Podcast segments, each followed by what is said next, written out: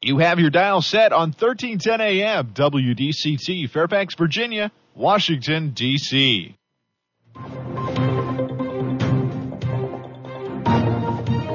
워싱턴과 미국, 그리고 세계의 흐름을 짚어보는 라디오 워싱턴의 시사 토크쇼. 워싱턴 전망대.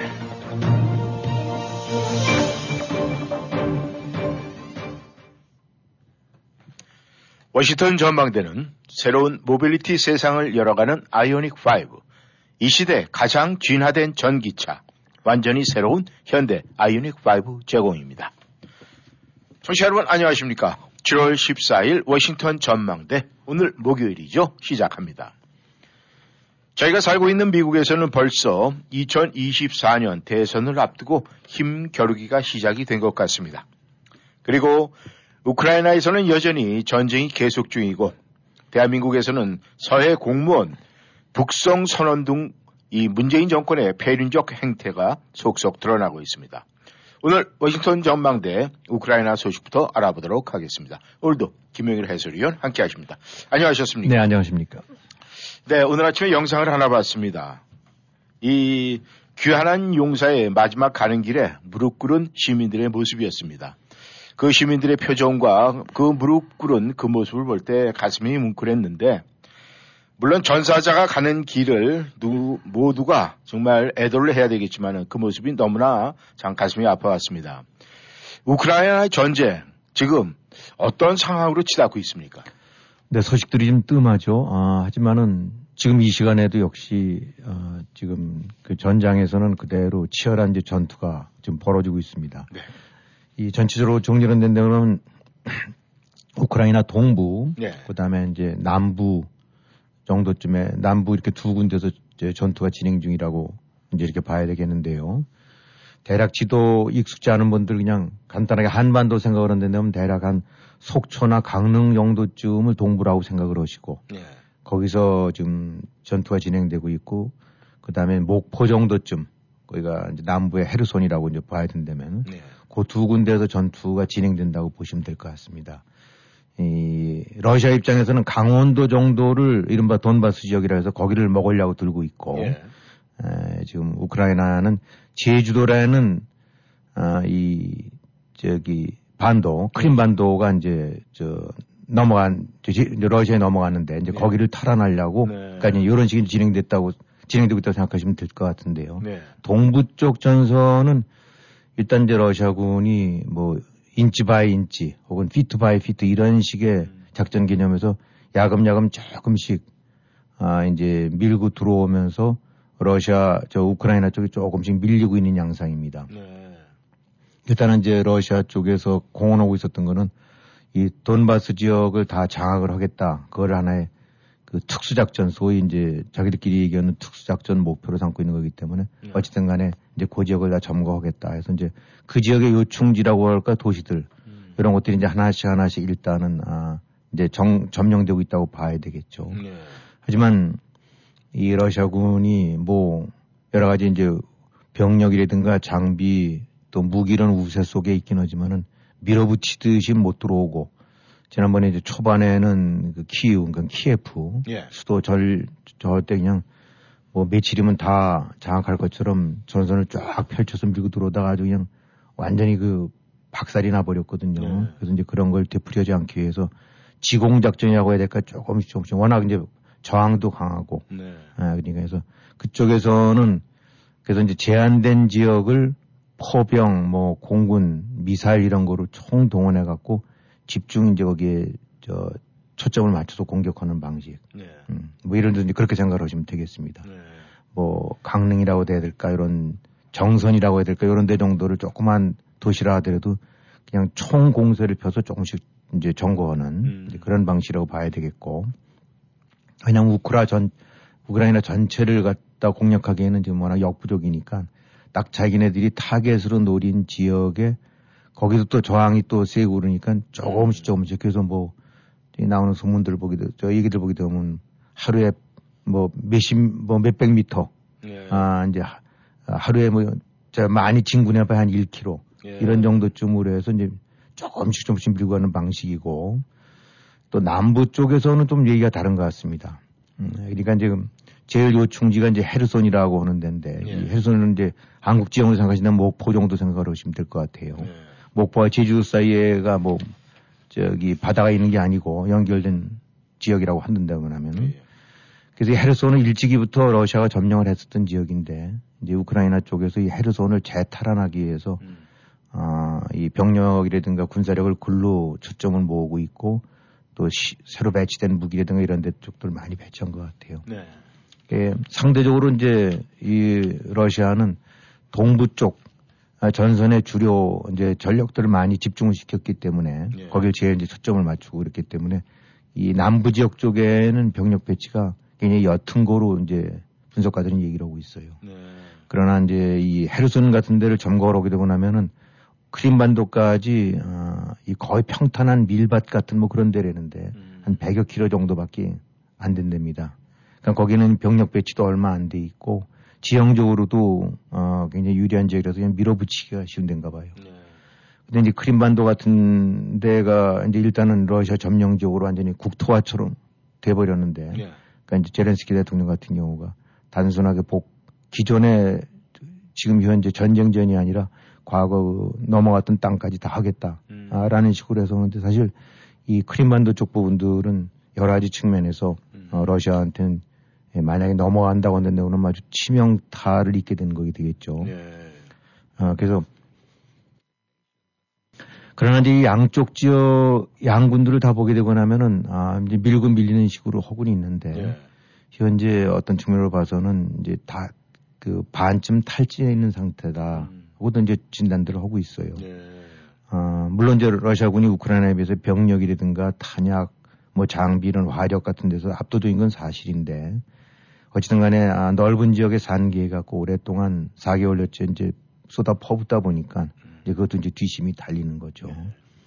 예, 무엇보다 제일 심각한 것이 이제 병력, 어, 병력 보충인데 뭐 나오는 거 보게 되고 나면 일주일 채 안 돼서 그냥 전장에 투입을 하고 이제 의용병들이죠 네. 모집해서 강제 징집병 어, 쪽보다는 이제 의용병들 모집해서 그러고 심지어는 이제 교도소 같은 데도 해서 해갖고 어, 이기고 돌아오거나 어쨌든 일정 기간 복무하고 돌아오게 되면 형을 면제해주겠다 음. 아니면 경감시켜주겠다 뭐 이런 식으로 해서 네.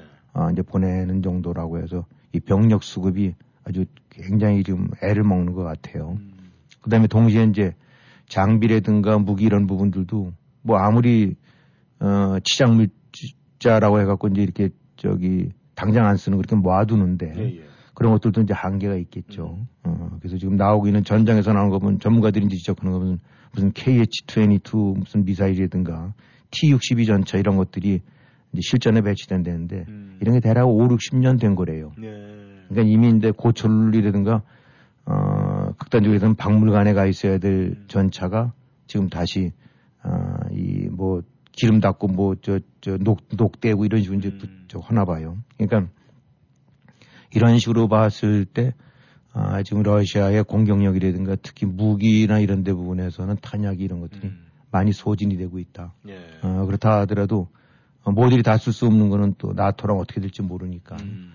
항상 최소한의 건도 대비를 해야 되겠죠. 예. 그래서 확실하게 공격력이 좀 둔화됐다. 음. 그리고 이거를 뒤를 커버할 만한 여력이 어, 없다. 그래서 뭐 전차 같은 경우는 하게 되고 나면 아무리 러시아가 지금 현재 그 단계에서 최대로 생산한다 해도 아, 200대 하루 200 아니 한 달에 200대 정도 네. 안팎으로는 생산을 못 하나 봐요. 음. 근데 지금 벌써 깨진 게 한 1,700대가 넘는다는데, 아, 뭐 그런 얘기도 나옵니다. 그러니까 현재 전차 보유량은 이제 우크라이나가 오히려 많으면 많았지, 음. 아, 러시아가 아, 이제 거의 더블 이상의 압도적인 전력을 가지고 있다 하던데 그동안에 하도 많이 당해가. 예. 그래서 지금 이제 러시아는 이제 이런 어려움이 있고, 근데 우크라이나 쪽은 없느냐? 이제 우크라이나도 아마 해도 역부족인 상태에서 겨- 버틸려니까 일단 힘들죠. 네. 어, 모든 걸 다 끌어다가 지금 쓰고 있는 판인데, 뭐 경제 같은 경우는 뭐 그야말로 이제 GDP의 한 45에서 50% 정도가 올해 아, 깎길이라고 지금 전망할 정도니까 사실상 마비됐다고 봐야 되겠죠. 네.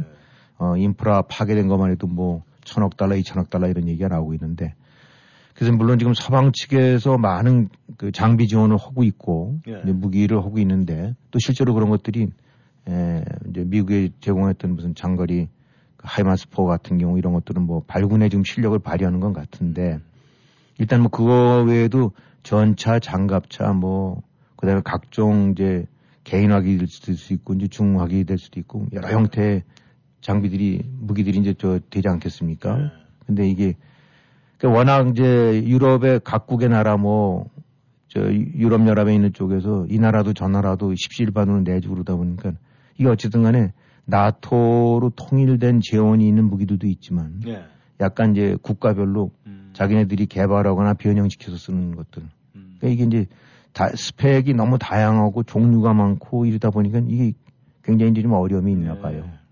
그러니까 포탄이 여기는 남는 여기는 그만한데 여기는 부족하면 음. 거기 또쓸 수는 없는 것 같고 음. 뭐 약간의 차이가 있나 보죠. 예, 예.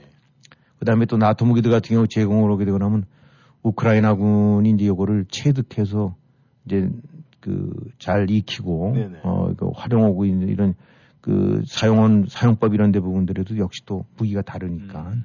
그래서 이런 부분들이 지원이 돼도 제때 도착이 좀 늦어지는 거, 그 다음에 지원이 되더라도 각 화기별로 이 사이즈라든가 뭐 이- 이런 구- 뭐 이런 것들도 예. 좀 차이가 있는 거, 음. 그 다음에 이제 운영 체계, 매뉴얼 습도 이런 부분들 같은 경우 아, 이런 것들이 어려움이 있어갖고 아, 어찌든 간에 그래도 버티고는 있는데 그런 측면으로 봐서는 이제 러시아군과 저항은 하지만 예. 디펜스는 하지만 이제 아, 더 나아가서 밀어붙여서 거꾸로 그 추격을 가할 수 있는 그런 정도 여력까지는 안 되나 봐요. 네. 근데 뭐 지금 나오고 있는 거 보게 되고 나면 특히 이제 하이마스포 같은 경우는 아, 자꾸 이제 이 재조명이 되는데 네. 아, 아마 사정거리가 한 7, 80km쯤 되나 봐요. 네. 그러니까 이런 것들이 지금 이제 러시아의 주요 거점, 음. 아, 주로 이제 그 탄약이라든가 보급 같은 거 싸는 데를 그냥 이제 두드러 저 패는데 이 부분이 아마 그 그야말로 발군의 실력을 발휘하는 것 같아요. 음. 그래서 러시아포 같은 경우는 아, 아무리 잘 그 뭐 드론이 떠서 이렇게 한다 하더라도 어, 이 탄착 지점 같은 경우가 50에서 100m까지 막 차이가 나고 음. 뭐 그런데 이 하이마스포는 1m 정도래네요. 네. 그냥 그야말로 쪽집게 중에 쪽집게라고 음. 봐야 되겠죠.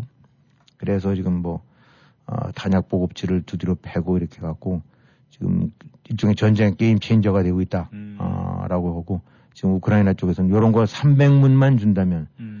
아, 지금 미국이 뭐 8문인가 이렇게 보냈다는데 예, 그 중에서 아, 이제 12문을 보낸다라고 8문인가는 지금 전장에 배치되는데 아마 8문이 쭉 전선 따라 주요 곳곳에서 배치됐나 봐요. 음. 근데 이건 뭐 한꺼번에 여섯 발 쏘고 난 다음에 즉시 그냥 사라져 버리고 원하면 음. 찾을 수가 없대요. 네. 음, 그러니까 이런 식의 아주 탁월한 기동력에다가 정확도를 가지고 있기 때문에 어, 지금 같은 포병진지, 포병전에 있어서는 굉장한 실력을 발휘하는 것 같아요. 네. 음, 그래서 어, 현재 이제 뭐 하루하루 단위로 해서 어디가 왕창 점령이 됐다, 음. 혹은 왕창 후퇴했다, 뭐 이런 건 안 나오긴 하지만은 예.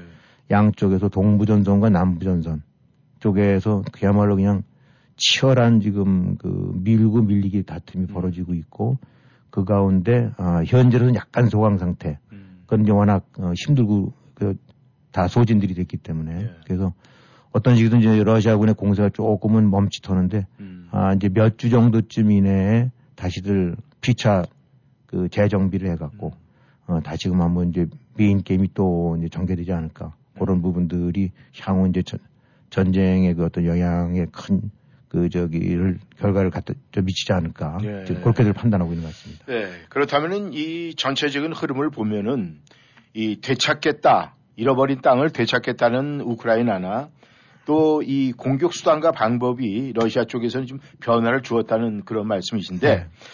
그렇다면 문제는 말이죠. 우리 이제 서민들, 국민들이 문제가 아니겠습니까? 연약한 국민들이 무슨 힘이 있겠습니까만은 이 전쟁 언제나 끝나게 될 것 같습니까?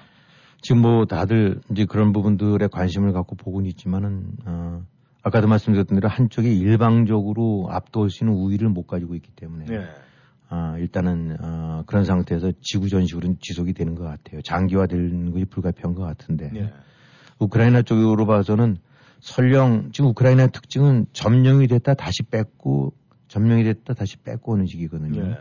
그래서 뭐 도네츠크 같은 경우 이제 그 지역에는 이제 뭐 어느 타운 점령했다라고 음. 이제 러시아군이 발표하고 나면 또 한 며칠 있다가 다시 또 어 그러면서 우리가 져서 빠진 게 아니라 전략상으로 봐서 아, 약간 밀리니까 음. 일단 후퇴했다가 다시 들어간다. 예. 이런 식이니까 뭐 1보 전진 혹은 2보 전진했다 1보 후퇴하고 네. 뭐 이런 식의 되풀이 되는 것 같아요. 음.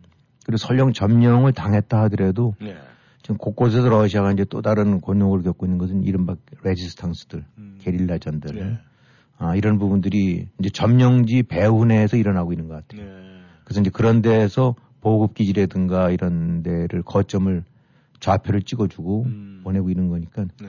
저게 아, 뭐 압도적으로 밀어서 그냥 배란간 어느 날 아, 러시아 병력들이 뭐 주재소 차려갖고 네. 다 하듯이 이제 그러기는 불가능하고 음. 설령 대도시를 점령했다 하더라도 끊임없이 아, 이 저항이 일어나면서 음. 이제 그런 상태니까 어, 어쨌든 전선이 어, 지금 지지부지 교착 상태에 있는 거겠죠. 네. 지금 러시아 같은 경우도 여러 가지 면으로 봐서 어, 뭐 우크라이나도 경제가 망가지지만 지금 어차피 또 이 경제는 망가지고 있는데 어, 최소한도 이제 제재가 본격적으로 발휘를 하려면 4개월에서 6개월쯤 뒤되고 난 되면 그 제대로 효과가 나타난다 그러거든요. 예. 지금 4개월 지났으니까 네. 아, 겉으로는 어떨지 몰라도 이제 이 찬바람이 슬슬 음. 아, 러시아 내에서 돌기 시작한다고 봐야 되고 무엇보다도 아, 이것이 단기적으로는 뭐 외환은 어떨지 모르긴 하지만은 러시아 경제의 이른바 기초 음. 펀더멘탈이 무너지는 거기 때문에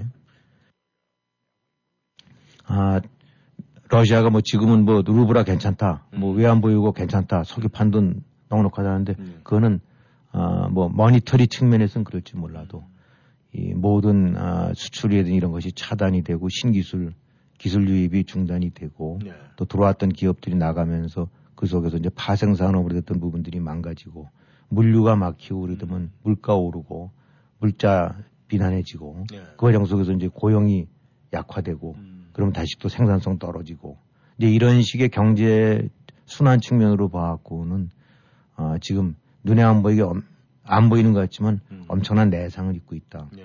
그렇다고 해도 지금 후퇴할 수도 없죠. 음. 푸틴이 오히려 거꾸로 뭐, 어, 뭐 동부 지역 돈바스 지역이 아니라 전체를 다 하겠다고 떵떵거리곤 하는데 네. 그거는 사실은 현실 가능성이 없는 음. 지금 이, 이 동부 지역 거기, 그 원래 거기가 이제 그 친러 반군들이 장악하고 있던 그렇죠. 지역이거든요.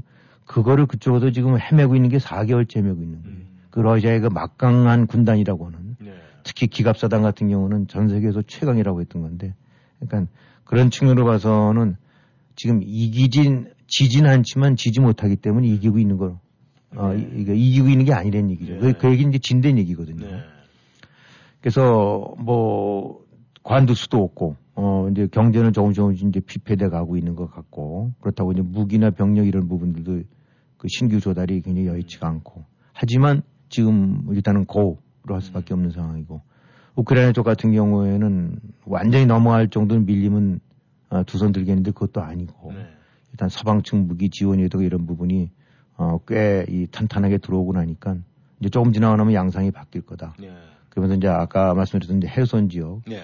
그쪽 지역에서 러시아군을 몰아내게 되고 나면 아, 나라가 완전히 분위기가 바뀔 거다. 음. 아, 동부 쪽 부분들은 어차피 내줬던 지역 음. 뭐 이런 식의 이제 개념으로 하고 있는데 여기서도 이제 또 한계점은 일단 지금까지는 나토나 미국 같은 경우가 이제 최대로 지원을 하겠다라고 약속은 하고 음. 또 그렇게 이행을 하고 있지만은 네. 아 이것이 이제 언제까지 갈 수 있느냐 뭐 가스값이라든가 뭐 이런 부분들은 물가 뛰고 예, 이렇게 되고 나면은 예, 결국은 어, 지금 일치된 그 단결을 해가면서 그 우크라이나에 대한 지원을 어, 그런 그 대우를 형성하고 있는데 음. 이게 언제 흐트러질지 모르고 예. 각국의 이 특히 경제와 연관된 정치 상황들이 바뀌게 되고 나면 뭐 수상이 바뀌고 아니면 대통령이 물러날 상황 되고 나면 또 얘기 달라질 거 아닙니까? 예, 예, 예. 멈칫해지겠죠. 예. 바로 이제 그런 측면에서 어, 이 지금 그 우크라이나 같은 경우도 마르고 닳도록까지 갈 수는 없는 거다. 어, 그래서 지금 미국 내나 일각에서는 일단 최대한도로 지원 체계는 유지한다고 하면서도 이 전쟁의 승부에 관한 컨셉을 새롭게 정립해야 된다. 음. 즉 어디까지가 어, 적절선으로 해서 저걸 해야 되느냐 이런 부분들이 또 다른 논의는 많이 나오고 있는 것 같아요. 네. 하지만 그런 나오, 얘기가 나옴에도 불구하고 지금 이 전쟁이 뭐 수일 내나 네. 수주일 내에 끝날 수 있는 사안은 아닌 것 같다. 음. 최대한도로 아무리 안 되더라도 먼스라는 그런 복수를 쓰는 거 보니까 음. 아, 몇달 정도는 조이 갈 수 있는 음. 그 이상 장기화되면 안 되겠지만 어, 지금은 그렇게 진단을 내릴 수밖에 없는 것 같아요. 네. 이 우크라이나나 러시아나 이, 이 전쟁을 좀 끝내기 위해서는 좀 체면치레할 수 있는 좀 핑계거리가 좀 생겼으면 좋겠습니다. 네. 네, 이 미국 정가 좀 알아봐야 될 것 같아요. 왜냐하면은 계속 이 트럼프 출마 설이 지금 나오고 있어요. 네. 이미 정가 만약에 트럼프가 출마하겠다 이렇게 선언을 하게 되면 또 굉장히 좀 작은 소용돌이에 좀 들어갈 것 같은데 어떻습니까? 네, 지금 아마 텔레비들 보시는 분들 이제 그 청문회 이렇게 진행되는 거 많이 보셨을 거예요. 음, 그 의사당 난동 사태랑 관련해서 청문회 진행되면서 네. 많은 그 숨겨졌던 얘기들이 나오고 그, 그 골자는 이제 트럼프 전 대통령이 어떤 행태를 보였는지 어떤 문제점들을 보였는지가 이제 자꾸 드러나고 있는데 네. 그러다 보니까 뭐 여론이 많이 이제 안 좋아지고 있죠. 네. 공화당의 이제 열렬 지지자들은 뭐 그래도 그대로 버티고 있지만은 네. 이제 중도라든가 이런 제3자 입장에서 보는 사람들 같은 경우에는 아, 이제 혀를 차면서 그 어떻게 저런 일이 있을 수 있나 이런 이제 얘기들이 많이 나오거든요. 네. 그러다 보니까 트럼프 입장에서는 정치적으로 약간 이제 궁지에 몰리면서 이거를 타개할 방향으로 음. 차라리 이제 대선 출마를 딱 해갖고 어, 공화당의 대표 주자로서 어, 다시 한번 영향력을 과시하게 되고 나면은 네. 이제 이런 류의 사법적인 그 어떤 공격이나 이런 부분들을 정치적으로 되칠 수 있는 음. 이게 뭐 정치 탄압이다. 네. 예, 정치적인 그 복선을 깔 그런 일종의 공격이다. 네. 라는 식으로 해서 디테일하게 사법의 사법으로 맞대응하기보다는 아, 사법의 정치로 맞대응하는 네. 이제 그런 차원에서 아, 만지작거리면서 임박했던 얘기들이 많이 돌아요. 네. 공화당 내성 괜히 난색을 지금 펴고 있고. 근데 일단은 트럼프가 출마를 생각할 수밖에 없는 뭐 여러 가지 그럴듯하게 볼 수 있는 근거들이 우선 당내 지지가 높거든요. 뭐니 뭐니 해도. 당내 일종의 이제 잠룡들이라고 할 수 있는 사람들이 몇 있단 말입니다. 뭐 저기 저 펜스 부통령이라든가 그다음에 이 폼페이오 국무장관 했던 사람 예. 그다음에 유엔 대사 했던 뭐 니케일리라든가 네. 어, 그다음에 지금의 이제 제일 강력한 그 플로리다 주지사 드샌티스 같은 경우가 네. 있는데 당내 여론조사 같은 경우를 자기 이제 공화당 후보로 누가 적합하냐를 한다는데 그러면 뭐 어쨌든 간에 더블 스코어 이상으로 음. 트럼프가 한 4, 50%대 음. 보고 드샌티스가 한 20%대 예. 나머지는 뭐 10%가 될까 말까 하는 식으로 음. 나래비로 서 있으니까 당내 지지는 소위 공화당의 풀뿌리 지지는 여전히 장악하고 있다고 봐야 네. 되겠죠. 어, 장악이라기보다는 아무튼 상당한 그 편차로 음. 눌러가고 있다. 근데 이제 물론 이것이 이제 뉴엄피셔라든가 이렇게 지역별로 프라이머리를 앞두고 그 지역별로는 거 보게 되고 나면 드센티스가 아, 앞서거나 거의 대등한 수준을 보이는 이런 데도 있어요. 예. 그러니까 이제 트럼프 입장으로 봐서는 큰 부담이 될 만한 게 음. 이제 바로 드센티스인데. 그래서 이 당내 지지는 탄탄하긴 하지만 이제 동시에 어, 이 청문회 같은 것들 나온 거가 계기가 되는지 하여튼 조사들 해보고 나면 트럼프에 대한 당내 거부감도 음. 공화당 내에서의 거부감도 많이 높아진 건 사실입니다. 네. 그러니까 어, 공화당 내에서 답하는 사람들 중에 18% 정도가 음. 야 트럼프는 안 되겠다 딱 보니까 이건 너무하다. 음. 라는 식의 답들이 나왔다는 건 그전에는 찾아볼 수 없었던 높은 비율이거든요. 네. 그러니까 상대적으로는 우위를 보이긴 하지만은 아, 절대 지지층 가운데 상당수가 적지 않은 수가 일단 이제 등을 돌리고 있다. 네. 아, 이제 이렇게 봐야 되고 그 다음에 그럼에도 불구하고 어쨌든 그 대통령이 되려면 우선 당 후보가 되니까 네. 당 후보로 지명이 돼야 되니까 그런 점에서는 현재의 여건으로 봐갖고는 아 그래도 제일 그 뭐니 뭐니 해도 여전히 가장 유력하다고 봐야 되겠죠. 네. 근데 이제 일반 지지층 쪽에서는 확실하게 더 이제 그 찬물이 어, 냉담한 온도가 더 높아지는데 네. 더 이제 그런 게 느껴지는데 일단은 뭐 짐작하시다시피 이제 민주당 지지층에서는 아주 혐오를 하고 있는 거고 음. 그 결국 이제 중간에 있는 중간 이제 중도층들 예. 이쪽에서는 지금 진행되고 있는 이제 그 청문회 같은 경우가 큰 영향을 미친다고 봐야 음. 되겠죠. 어, 대략 뭐 진작도 하고 있었지만은 거기 증언에 하나하나 이렇게 나오는 거 보게 되고 나면 야, 저 어떻게 저럴 수가 있냐라는 음. 이런 부분들 같은 경우가 결코 어, 트럼프한테 유리하게 작용될 지금 분위기들은 아니거든요. 네. 그러니까 당내 경선을 통과를 하겠지만은 네. 뭐 한다고 봐야 되지만은 트럼프가 최종 주자로 나설 경우는 공화당 입장에서는 이제 딜레마가 장담을 못 한다. 음. 공화당 내부에서도 약간의 균열이 있다고 봐야 되는데 네. 중도층에 그전에 5대5로 서로 지지하던 중도층이 있던데면 중도층이 한 7대3으로 엔티 트럼프로 가게 되고 나면 그건 안 되는 거거든요. 네. 민주당 민주당대로 아주 그냥 이를 악물고 트럼프 오면 그 거품을 품을 텐데 이러니까 에, 결국은 어 그런 측면으로 봐서는 공화당은 이 상당히 좀 부담스러운 이번에 대권을 지금 지금 바이든 지지가 아주 형편없고 네. 뭐 이래서 절호의 찬스라고 보고 있는데 음. 아 그러니까 이런 기회를 트럼프라는 인물이 오히려 망칠 수 있다라는 그런 당내 우려도 적지 않은 거죠. 네. 하지만 당내 지지는 높으니까 이러지도 저러지도 대놓고 못하는 음. 아, 이런 어정쩡한 상황이라고 볼 수 있을 것 네. 지금 이 국회 이제 청문회 이렇게 많은 뭐 국민들이 보고 있겠지만은 이런 상황에서 이 반사 이익을 받아야 되는 것이 이제 민주당의 입장인데 이 바이든 대통령 지지율이 바닥입니다 지금. 그렇죠. 예. 그렇다면은 뭐 지금 말씀하신 대로 김 의원님 말씀하신 대로 이제 트럼프 진영 쪽에 이런 여러 가지 상황, 그 다음에 현직 대통령이지만 바이든 대통령의 지지율 이런 걸 봤을 때 재대결 가능성이 있습니까? 일단 공화당 내에서 이제 뭐 이렇게 이 트럼프를 중심 제일 이제 선두로 해갖고 형성되어 있다는 건 말씀드렸고 네. 통상 이제 집권당에서는 대통령이 있는 당에서는 재선을 앞두고는 뭐 사실 언감생심 그 뭐 이렇게 얘기를 안 한 거거든요. 네. 현직 대통령이 있으면 알아서 재선에 나오겠지 에, 라고 하는데 지금 바이든의 지지율이 바닥을 치고 있고 또 무엇보다 고령 네. 어 이제 뭐 다시 재당선되고 나면 86살까지 이렇게 간다는데 음. 이 정정은 하겠지만 또 그건 여러 가지 좀 우려를 가질 수 있는 나이들이거든요. 네. 그러니까 지지율 낮고 일단은 아, 이 전체적으로 나이나 이런 부분들이 분명하게 굉장히 마이너스 요인으로 작용을 해갖고 네. 노골적으로 나오기 거론은 안 되긴 하지만 일단은 아, 민주당 같은 경우도 한 40% 정도는 아, 재선에 나서는 안 될것 음. 같다라는 얘기는 그건 사실 큰 이제 포션이죠. 네. 그래서 또 동시에 이제 이러다 보니까 양쪽의 역, 유권자들 같은 경우가 이제 재미 저 특이하게 나타나는 거지 두 사람 다에 대한 비토가 꽤 높은 것 같아요. 음. 절대 나서진 안, 나서지 말라 네. 안 나서는 게 좋겠다라는 음. 정도를 다 합친 거로 된다고 하면은 트럼프나 바이든이 다 60%가 넘는 데입니다. 예. 그러니까 둘 다 안 나오는 게 좋겠다. 음. 공화당 공화당들은 민주당 민주당들이 지금 그런 얘기가 나오고 있는 거죠. 네. 하지만은 아 지금 민주당 입장에서는 현직 대통령이 포렇게 살아 있는데 네. 아 누군가 지금 고개를 들쳐내기 어렵죠. 음.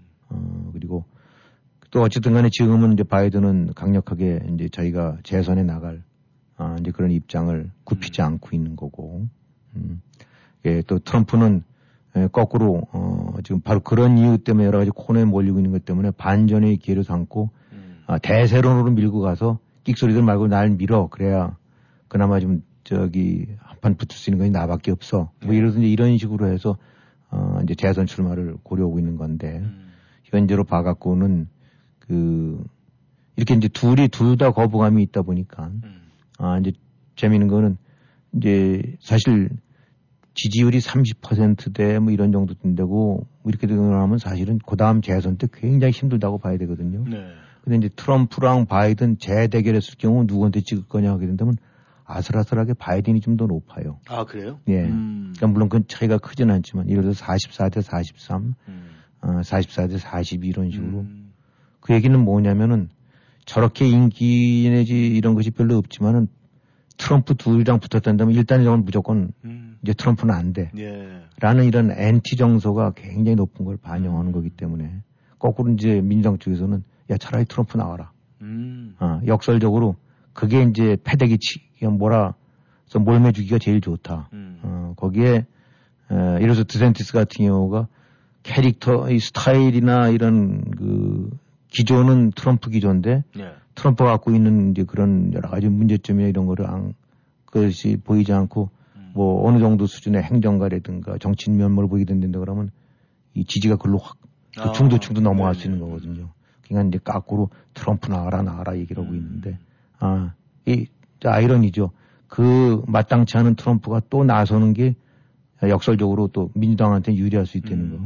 음. 이 정치 세계는 참 복잡하고 네, 예, 맞습니다. 하여튼 지켜봐야 될 것 같습니다. 그렇다면 이 청문회에서 민주당이 또 이 트럼프 이 청문회를 좀 소프트하게 다루는 거 아닙니까?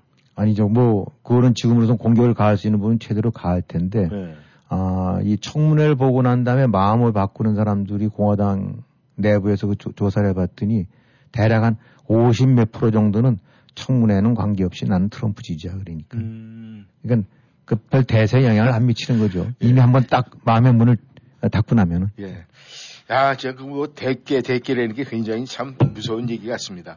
네, 청취자 여러분께서는 워싱턴 전망대 함께 하고 계십니다. 전하는 말씀 듣고 다시 돌아오겠습니다. 워싱턴 최초라는 책임감으로 출발해 워싱턴 최대라는 자부심으로 성장한 옴니 화재는 37년 노하우의 독보적인 미국 네트워크로 워싱턴 한인들과 위기와 재난의 순간을 함께했습니다. 보험의 모든 것을 애난데일 옴니 본사와 엘리코시티 지점에서 가장 편리한 방법으로 상담할 수 있습니다. 보험에 관한 옳은 선택 옴니 화재 1866-915-6664 Omni Financial Risk Management. 부동산 상담은 빠를수록 좋고 많이 할수록 유익합니다. 교포사회와 30년을 함께해온 태평양 부동산은 역사와 전통으로 신뢰를 만들었습니다. 주택매매, 렌트, 관리와 커머셜 거래까지 주점하시고 무엇이든 문의하세요.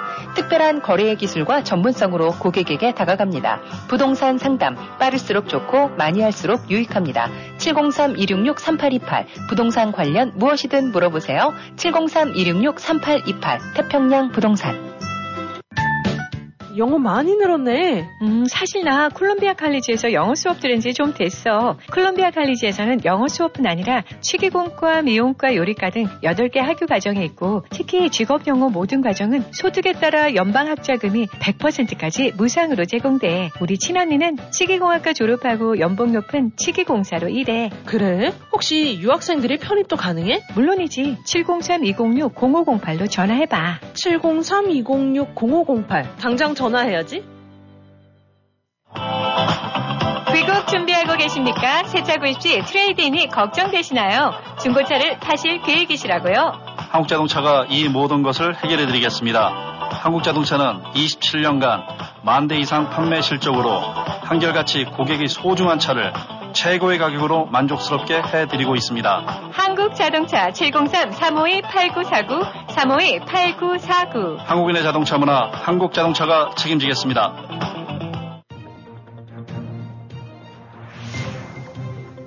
여러분은 지금 라디오 워싱턴 그리고 미주경제 신문 대표인 김용일 해설위원과 라디오 워싱턴 콘텐츠 본부장 이구순이 진행하는 워싱턴 전망대를 함께하고 있습니다.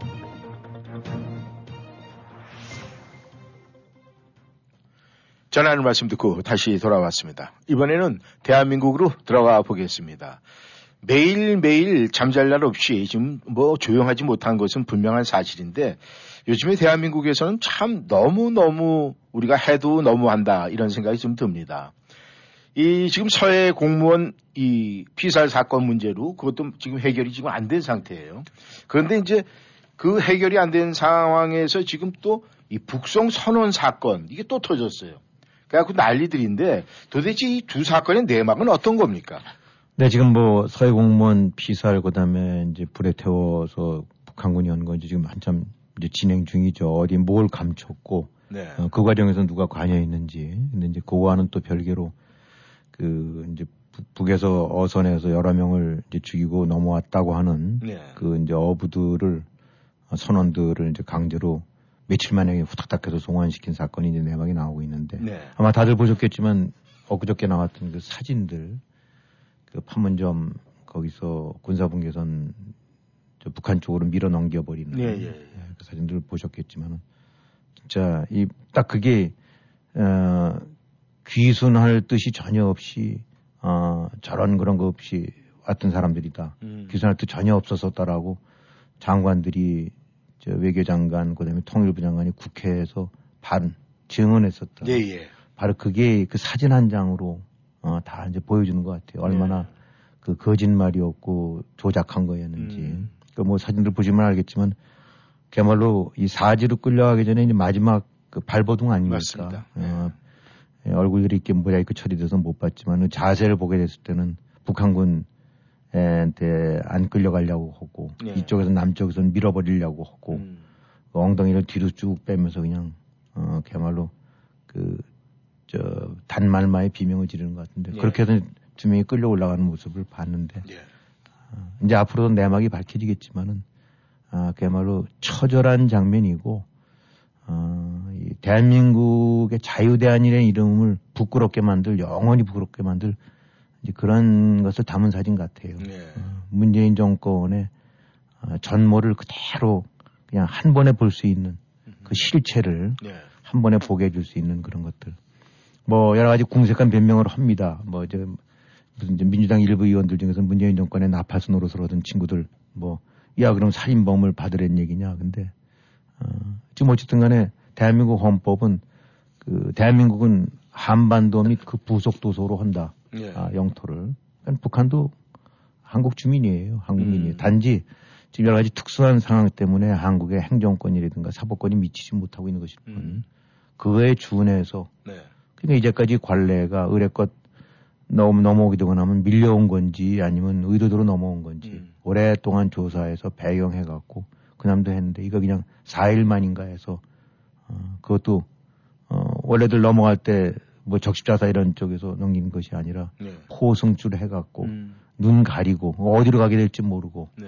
내부적으로는 자해할지 모르니까 뭐 해서 비상 걸려서 어뭐 군 쪽에다 했다 군 쪽에서는 곤란하다 유엔사 쪽에서는 곤란하다 그러니까 경찰 특공대가 해갖고 그냥 강제로 밀어 넣, 넣어버린 건데 예. 어, 뭐 우리가 흔히 말하듯이 사냥꾼도 이렇게 품 안에 들어온 짐승은 안 쏜다고 하지 않습니까? 그렇죠.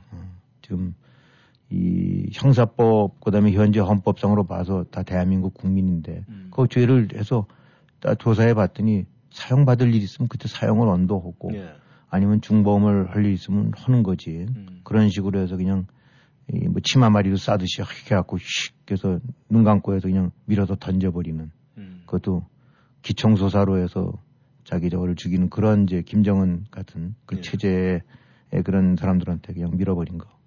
어. 뭐 내막이란 건 이제 앞으로 그 과정 속에서 얼마만큼 감추고 조작하고 어, 이런 행위들을 했는지 드러나겠죠. 예. 하지만 내막은 너무 간단합니다. 서해 공무원 사건 뻔히 알면서 몇 시간째 필요해서 북한군에 있는 거에서 어, 어떤 상황 벌일지 알면서 전혀 그 구해라라는 일체 저거 안 한 거고 예. 이, 이, 같, 이 같은 경우도 어, 이 보게 되고 나면은 그냥 이 저 지켜야 될 어, 가장 최소한의 형, 저 형사법이라든가 네.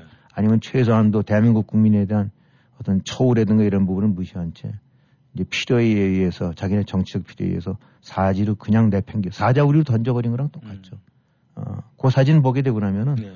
어, 영화로 본다면 뭐 그야말로 좀 로마의 검투사처럼 그냥 그 일이 하이에나 혹은 사자떼가 있는 데다가 그냥 휙 내던져 버린 거예요. 대한민국이 이라는 것이 이제 그런 행태를 저질렀던 것이 이번에 드러났죠. 예.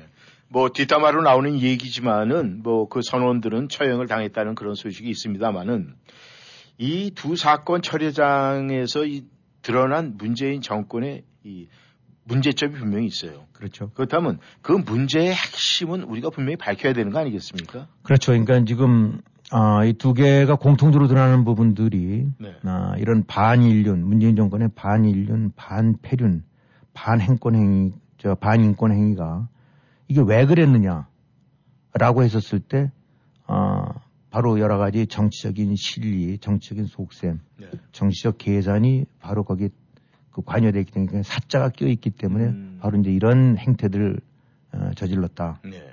그래서 그거로 인해서 바로 이와 같은 반국가, 국권, 국가로서의 책무를 포기한 이제 이런 행태를 저지른 건데 해수공무원들, 해수공무원 사건도 바로 그 다음 날 새벽에 아, 뭐 유엔에서 종전선언인지 뭔지 해갖고 그 그야말로 그 저기 망상과 다름없는 그거를 이제 유엔에도 연설해야 되는데 네. 하필 그때 뜨거니 그런 상황이 벌어져 갖고 음. 어, 북한군이 그냥 총을 쏴대고 불을 질러서 태워 죽였다라는 거기 되고 나면 지금 뭐 종전 얘기할 때가 아니네. 네. 어, 이거에 그냥 찬물을 끼얹게 되는 상황이 되니까 음. 그것도 늦추고 감추고 어, 사안을 자진월북식으로 몰아가서 어, 발표도 늦추고 그렇게 왜곡 조작했던 혐의들이 지금 드러나고 있고 예. 그랬을 때 왜 그랬을까 했을 때 아 종전선언에 이 문재인 정권이 그 내적이는 종전선언 하필 발표하는 날 완전히 잔칫날에 재뿌리는 식이 돼버렸구나. 음. 그걸 막기 위해서 저렇게 했구나. 그 충분히 그 심증이 가는 일이거든요. 예. 이 북송 사건도 어 하필 아 지금 한참 뭐 김정은이를 부산인지 뭐든지 불러내리려고 해서 음. 온갖 그냥 그 저 뭐 김정은이 못 오시게 되고 나면은 어 무슨 누구라도 좀 대신 뭐 이 저 특사라도 파견해 음. 그게 또 이제 북한에 나와갖고 예. 아 남한 쪽에서 그냥 애걸복걸을 하는데 장군님께서 못 오시게 되고 나면 어 누구 특사라도 하나 좀 보내주십사 하고 간청을 하는데 뭐 이런 식의 얘기된 상황에서 음. 이게 터지고 나니까 낼름 잡아갖고 아 이거 불편하신 거 있죠 이거 우리가 얼른 잡아서 곧장 그냥 돌려드릴 테니까 어, 라는 어, 바로 그런 거 네. 그런 류의 저희가 그대로 드러놓을 수밖에 없는 어, 그런 배경 예. 그러니 이 과정에서 지금 뭐 위로는 대통령을 포함해서 무슨 안보실장, 국정원장, 네. 또 국방장관, 외무장관, 통일부 장관, 안보실 차장, 뭐 국방부의 또 요직들, 또 해양청 뭐 이런들 다, 다 관여가 됐고, 네. 어, 다 주범이자 종범, 공범, 종범 같은 하수인 노릇을 한 건데, 아, 한마디로 얘기해서 이 국민에 대한 배신자들이고 국권에 대한 배신자들이죠. 음. 어, 이런 행태를 저질렀다는 거는. 어, 그러니까 해야 안 돼, 해서는 안 될 일들을 이, 그래 놓고는 더더군다나 그 가증스러운 거는 이런 범죄적 행위를 저지르고 아, 혹은 방치해 놓고 난 다음에 오히려 철면피하게 사건을 왜곡을 시켰다. 네. 그래서 해수공무원 같은- 경우는 자진월북했던 사람 같다라고 음. 몰아가갖고 어, 국정원장이라고 했던 박지원 원장 같은 경우는 그래서 지금 이제 저 고발되고 이제 수사들 하고 있는 거는 뭐든지 여러 가지 어떤지 상황이 벌어지게 되고 나면 동양 곧장 그 1 차, 2차 보고가 들어올 거 아닙니까? 예, 예. 그때 아 뭔가 이 사고인 것 같다라는 식의 보고가 올라오고 나니까 야 이거로 해서는 얘기가 안 되지 네. 쏴주기 개하고 다 방치했는데 뭔가 그렇게 해서 그런 부분들은 그런 류의 심증을 줄 만한 그 여러 가지 정황 증거들은 삭제하라고 하고 음. 그다음에 이 얘기를 해수공문이 이런 뭐 도박빈 뭐 이런 것들 때문에 자진월부로 올라가다가 어, 적고를 당한 것 같다라는 식으로 해서 왜곡했다는 음. 네. 아, 이런 류의 의혹이 좀 제시되고 있는 거고 어부들 같은 경우도 어 일단은 나 귀순하겠습니다라고 했는데면 무조건 일단 받아줘 갖고 네. 그것이 1개월일지 2개월일지 조사해 가면서 거기서 범법행위 저지른 거 있으면 국내법에 의해서 처리하면 되는데 그렇죠. 귀순 의사가 있었다고 지금 나중에 보니까 통일부에서 얘기를 하지 않습니까? 네. 그 당시에는 입도 뻥끗 못 하다가 더군다나 지금 그 사진이 공개된 게 바로 통일부인데 그, 그 당시 그 문제가 됐을 때 그 사진 고스란히 갖고 있었던 거예요. 네. 문재인 정권 밑에 그 음. 통일부 장관이. 그러면서 그, 그거 오픈하고 나면은 진실이 뭔지가 그대로 드러나는데 네. 그런 물적 증거조차도 남아 있음에도 불구하고, 어, 귀순 의사를 찾을 수가 없었었다. 음. 이게 뭐 정의용 장관, 어, 이게 장관이라고 부르기도 참, 이, 내가 볼 때는 과, 과한 사람들인데, 네. 어, 통일부 장관, 외교부 장관 이런 사람들이 장관자라는, 음, 어, 저, 감투를 쓴 자들이 네. 앉아서 국회에서, 어, 그런 식으로, 어, 왜곡을 해서 거짓 증언을 한 거죠. 네. 국회에서 그런 거였으니까. 그러니까 국가로서 책무를 다하기 커녕은 그걸 명백하게 방치 내지 방기한 거고. 음. 통치권자로서 해야 될그 공무원 대여섯 시간 동안 떠 있고 이런 거 보는데 구해라 무조건. 음. 어뭐 전투기라도 보내서 위협시라도 해갖고 그 우리 국민 손끝 하나 못하게 해라. 네. 그러다가 진짜 조사해봤더니 나 월북을 하려고 했으시다 그러면 그러면 월북 기도 행위로 가서 처벌하면 되는 건데 음. 뻔히 보면서 그 구월엔 말 없이 하고 그다음에 잣대는 거 아닙니까 밤에 음. 그 잠이 왔겠어요 다 뻔히 알고 지금 새벽 1시에 아 뭐 국정 상황에서 난리를 치고 회의를 하는데 예. 잤다 음. 아 그래서 대통령한테는 아침 8시 반에 보고를 했다 음. 그 6시간 동안 8시간 동안 뭐 했는지 자- 잤겠습니까 네. 나름대로 야 우리 전두환의 장세동 봤지 우리가 걸머지자 음. 이거 보나마나 문제가 될 테니까 대통령한테 보고 안 한 거로고 그런 그 얄팍한 네. 잔머리들이겠죠. 결국은 국가 책무를 다하는 공직자들인 건 그래서 뽑아준 건데 네. 그래서 장관하고 별 달아준 건데 어, 그 라인 선상에 뭐 돌이켜 본다고 하면 나도 그 자리에 있었으면 하고 뭐 함부로 뭐 얘기 못하는 것이 있긴 합니다만 네. 어떻게 그래도 무슨 그래도 별자리 달고 장관 차관 달고 그 요직에 앉아 있었던 그 많은 사람들 그 라인에서 연계된 사람들 중에 단 하나 양심 선언하는 자가 없는가. 음. 뭐 그거를 기대하는 것이 잘못일지 모르겠지만 어떻게 저렇게 일사불란하게 입들을 맞추고 저런 행태들을 하는 것을 또 뻔히 해놓고 난 다음에 또 가서 국민 앞에 국회 앞에 가서 거짓말을 하는가. 예. 이 그야말로 정권 차원에서 은폐하고 왜곡행위 저지른 거다. 네. 이 배경에는 아까 말씀드린 대로 종전선언, 김정은 초청 어, 이런 것들이 다 게재돼 있고 이, 그러니까 이제 이해가 가죠. 아 그래서 그랬구나. 어, 그러니까 이 한마디로 이 정, 자기네들의 자기 패거리들의 정치적인 목적 그거를 수행하기 위해서는 국민이고 민주고 인권이고 국권이고 네. 국가로서의 책무도 아, 눈 하나 깜짝 안 하고 엿바꿔 먹으면서 그걸 음. 거꾸로 왜곡시킬 수 있는 그런 인간들 네. 그런 패거리들이 바로 지난 정권의 실체들이었다. 네. 음. 그러니까 어, 이게 문제점이라는 거는 뭐 그 자체 어, 뭐 하나하나 이 저기 해서 이제 또 무슨 반박들 어떻게 할지 모르긴 하지만은 음. 아, 간단하게 요약이 된다. 정치적 목적을 위해서는 얼마든지 국민을 팔아먹는 인간들이라는 것을 이번에 이 두 가지 사, 두 개의 사건은 네. 고스란히 보여주고 있다. 네. 그렇게 얘기할 수 있겠죠. 네. 아, 조금 전에 어, 김 의원님께서 그 양심 선언하는 자 하나 없다 이제 이런 말씀을 하셨는데 이번에 이 국정원이라는 단체에서 그 보, 이전에 보수했던 국정원장들을 이제 고발을 했어요. 그렇다면 이 국정원 자체에서 양심 선언을 한 거라고 보십니까?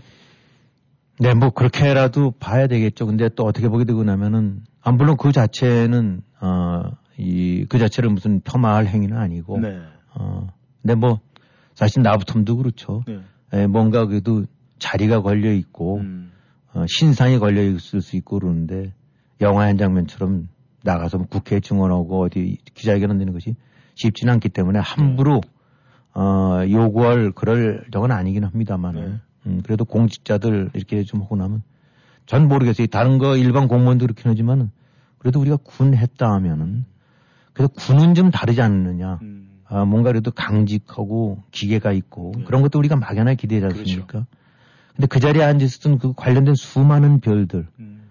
아, 부끄럽지 않을까. 예. 어, 이, 그 사람들 지금 진짜 떳떳할까. 네. 뭐 그래서 그런지 모르지만 무슨 서운, 뭐 정의용 뭐 다, 다 나왔다 그러대요. 예. 한국서. 아, 그래요? 아, 미국 갔다라고 뭐 관대되는데, 예, 뭐 그것이 우연의 일치일지 모르지만 캥기겠죠. 네. 아, 이제 이렇게 되고 나면 쉽지 않겠구나라고 해서 어딘가로, 어, 뭐, 물론, 좀 뭐, 프로리다라도 놀다가 돌아갈 수도 있긴 하겠지만은, 함부로 그 저기를, 저, 저, 뭐대로 해석해서는 안 되긴 하겠지만은, 이 양심 선언이라는 거 뭐, 어, 그런 측면으로 봐서 커녕은 음. 저거를 빠져시 행하고 그러면서도 뻔뻔스럽게 거짓말을 하고 그런 것이 그런 사람들이 모여서 어, 바로 지난 5년간을 어, 특히 북한 문제에 관해서는 자지우지 있었던 건 아찔한 일입니다. 예. 예. 자, 그러고 보니까 참 미국이 좋은 나라예요. 아무나 다 받아주니까 말이죠. 참 좋긴 좋습니다. 예, 김 의원님. 그렇다면 이 모든 문제 어떻게 처리가 돼야 되겠습니까? 근데 지금 이런 상황 두고 또 뭐 혹시 아, 이제 허기 든 무슨 신구 권력 충돌, 어, 전 정권에 대한 뭐 몰아가기 뭐 이런 식으로 해서 지금 어, 이른바 야당 쪽에서는 음. 예, 가끔씩 입을 뻥긋뻥긋하면서 해야 되는데 네. 그런 식으로 상황을 사태를 윤색시키면 안 되죠. 음. 어, 이거는 굉장히 주- 아주 굉장히 심플한 사건이에요. 네. 어, 그런 과정 속에서 국가가 방치를 했는가, 대통령이 방치를 했는가, 음. 대통령이 최선에 필요한 그런 누구든지 어, 납득할 만한 조치를 취했는가, 그 과정을 일련의 보고, 상황 보고 발생서부터 맨 나중에 최종 그 결과 처리 때까지를 쭉 해서 어떻게 회의를 했고, 어떤 지시를 했고, 어떻게 의견을 모았으며, 어떻게 조치를 취하는 걸 보게 되면 다 나타나거든요. 네. 그게 바로 어, 이 공권력, 이제 국가 통치권자가 헌일 부분들을 다 기록에 남겨놓는 이유가 바로 그건데 그걸 좀 숨겼지 않습니까? 고스란히 덮었죠. 네. 어. 캥기지 않는 데 면 왜 덮겠어요? 음. 그런 예, 뭐를 무슨 무슨 서류 목록이는지 목록조차도 기록물로 지정했다니까 음. 뭐가 들어있는지 깜깜하게 망하는 그 속내가 뻔히 보이는 일이죠. 음. 그러니까 이거는 뭐 어, 무슨 정치적인 사건 의뢰껏 하게 된다면 흔히 말하는 것이 아 뭐 정치적으로 어, 무슨 보복이다.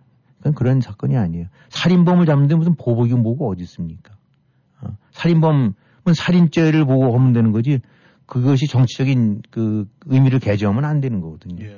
그러니까 이번 건은 명백한 실정법 위반 행위다. 이런 건들은 직무유기, 직권남용, 은폐, 왜곡, 뭐 저기 전자물이니까 포괄적으로 공문서는 되면 공문서 회로, 훼손, 어, 그다음에 거짓 증언 뭐 이런 것들이 다 하나같이 에, 실정법 위반이니까 그 관여된 거 다 다스려야 된다. 아, 그래서 지금 뭐 고소 고발이 되고 뭐 국정원장이라든가 안보실장들 저 되고 있지만은 저 피고 이제 고발되고 있지만은 이것도 뭐 물어보면 뻔해요. 그거를 정영이가 했겠는가? 정영 장관이 했겠는가? 네. 뭐 안보실 1차장이 결정을 했겠는가? 음. 국정원장이 결정했겠는가? 아니 이런 사안을 대통령은 버젓이 앉아 있는데 뒷전에서 자기들끼리 의논해서 이런 결정을 내렸다. 그거를 믿을 만한 어, 사람이 누가 있습니까? 지나가는 어, 개도 웃을 개도 소도 웃을 일이죠. 이 결국은 이거 보게 되고 나면은 어, 이런 것들이 네. 아, 뭐 해소 공무원 저거 했을 때 잤다라고 아까도 말씀드렸지만 잤다고 해결될 일이냐. 음. 어, 이런 것들이 과연 대통령의 묵인, 대통령의 재가 네. 없이 또 대통령 모르게 결정이 될 수 있는 거냐. 음. 그럼 최, 이거의 최종적인 배우는 대통령 그 자체다. 이건, 그건 뭐, 그건 물어볼 필요가 없는 삼척 동자도 알만한 거다. 네. 그러니까 지금 고소고발이 무슨 장관이나 이런 뭐 어쩌고 실장 이런 정도 서 있는데 그거 조사하고 난 다음에 최종적인 의사결정권자 아, 이거에 대한 어, 배후에 대한 거를 규명을 해야 되겠죠. 네. 어, 이, 근데 정말 이 사건을 이렇게 지켜보면서 그 사진을 보면서 아, 참 정말 너무하구나. 음. 아, 라는 뭐 이렇게 느낄 수밖에 없는 것이 이런 이제 공분을 넘어서 이거는 이렇게 보게 되면 이렇게 가증스러운 사람, 가증스럽다라고 네. 느껴지는 거예요. 음. 이 사람들이 바로 스스로를 인권 변호사라고 자처했던 대통령, 그 다음에 스스로 운동권, 민주투사라고 자처했던 사람들이 아, 주축이 돼서 운영하고 만들었던 정권 아닙니까? 네. 이런 사람들이 어떻게 가장 반인권적인 행위들을 이렇게 버젓이 하는지 음. 자기네 목적과 저걸 위해서는 아무리 수단과 방법을 안 가린 데 있긴 하지만 자기네 정치적인 목적 관철을 위해서 어떻게 이렇게 이 책무와 아, 이런 것들 다 그냥 내팽개치고 음. 어떻게 이런 식으로 하고 더군다나 더더욱 그걸 조작까지 해가는가 음. 아, 엄한 사람을 일으켜듯이 몰아까지 가는가 네. 전뭐 어느 정파든 어느 나라든 어, 정치적인 관점에 따라서 지지를 하고 반대하는 사람도 있다고 봅니다. 그뭐 그뭐 100대 0이 될 수는 없겠죠. 여론이라는 거는. 예, 예. 항상 절반 대 절반 정도 수로 갈 수 있는데 지금 이 상황에서도 문재인 정권 지지하는 사람들은 난 있을 거라고 봐요. 그뭐 그것이 잘못된 것도 아니고. 근데 그 사람 그쪽이 좀 묻고 싶은 거는 그이 문제에 대해서 당신들은 뭐라고 답을 할 거냐. 음. 어. 뭐 한번 어떻게 저 어떻게 느끼는지 한번 답을 들어보고 싶어요. 어떻게 이걸 또 감쌀지 역성을 들지 또 어떤 논리로 이거를 옹호를 할지 아, 정말 궁금해요. 문재인 정권의 패망이라는 거는 바로 이런 행태, 조국의 행태, 윤미향의 행태, 아, 문재인 행태 이런 것들을 갖고 지적하고 문제 삼을 거 부분을 지적할 건 지적하고 지지를 보냈어야 되는데 네. 아, 그런 부분에 관한 거를 맹목적으로 추정하다 보니까 이제 결국 적골이 났는데 자, 바로 이런 행태를 당신들은 뭐라고 설명을 할 건가? 음. 그러니까 이건 정치적인 사건도 아니고 명백한 형사 처리돼야 될 사건입니다. 근데 이 요즘 보니까 뭐 이렇게 가끔씩 저 문재인 전 대통령 같은 경우 무슨 이렇게 SNS 뜨는 것 같아요. 예. 어디 가서 라면도 먹고 뭐 예. 강아지 데리고 있는 거 이렇게 음. 보고 한데서 저 이렇게 그걸 지켜보면서 원래 본인은 뭐 이- 잊혀지고 싶다라고 뭐 얘기했던 것 같은데 아 이, 이거 잊혀지고 싶은 사람이 아니구나. 네. 어, 그리고 바로 이런 상황이 벌어지고 있는데 뭐 바로 보니까 또 뭐 어디 산행인가 어디 가갖고 강아지 데리고 있- 아주 초탈한 모습으로 찍은 사진이 나왔더라고요. 네. 아, 이게 뭔가 메시지를 보내는 거구나, 저게. 네. 음. 흔들리고 있는 지지층에 대해서 나 여기 있어라고 뭐 그것이 순수하게 안보예요. 예, 맞습니다. 그러면서 음. 또 하나 느껴지는 거는 야 지금 사회 공무원도 그렇고 그 어서 저 선원들이 이렇게 하는 거도 나면 진짜 거기에 주역이고 제일 최종 책임자가 당- 본인인데 예. 야, 이렇게 되고 나서 지금 다들 그뭐 서욱이나 무슨 정의용이 답할 게 아니라 문재인이 답하라고 얘기하는 건데 저거를 강아지랑 해서 라, 뭐 라면 먹고 이런 사진을 보내. 저 멘탈. 저건 대단한 멘탈이다. 진짜. 아, 지금 얼마만큼 아, 이 코너에 몰려있고 어떻게 되고 나면 어, 그런 면에서 낯 뜨거운 상황에 처해 있는데 네. 그 원래 재임 중에도 그 유체이탈화법이라고 그래갖고 뻔히 자기가 저 감당한 것들도 아닌 것처럼 네.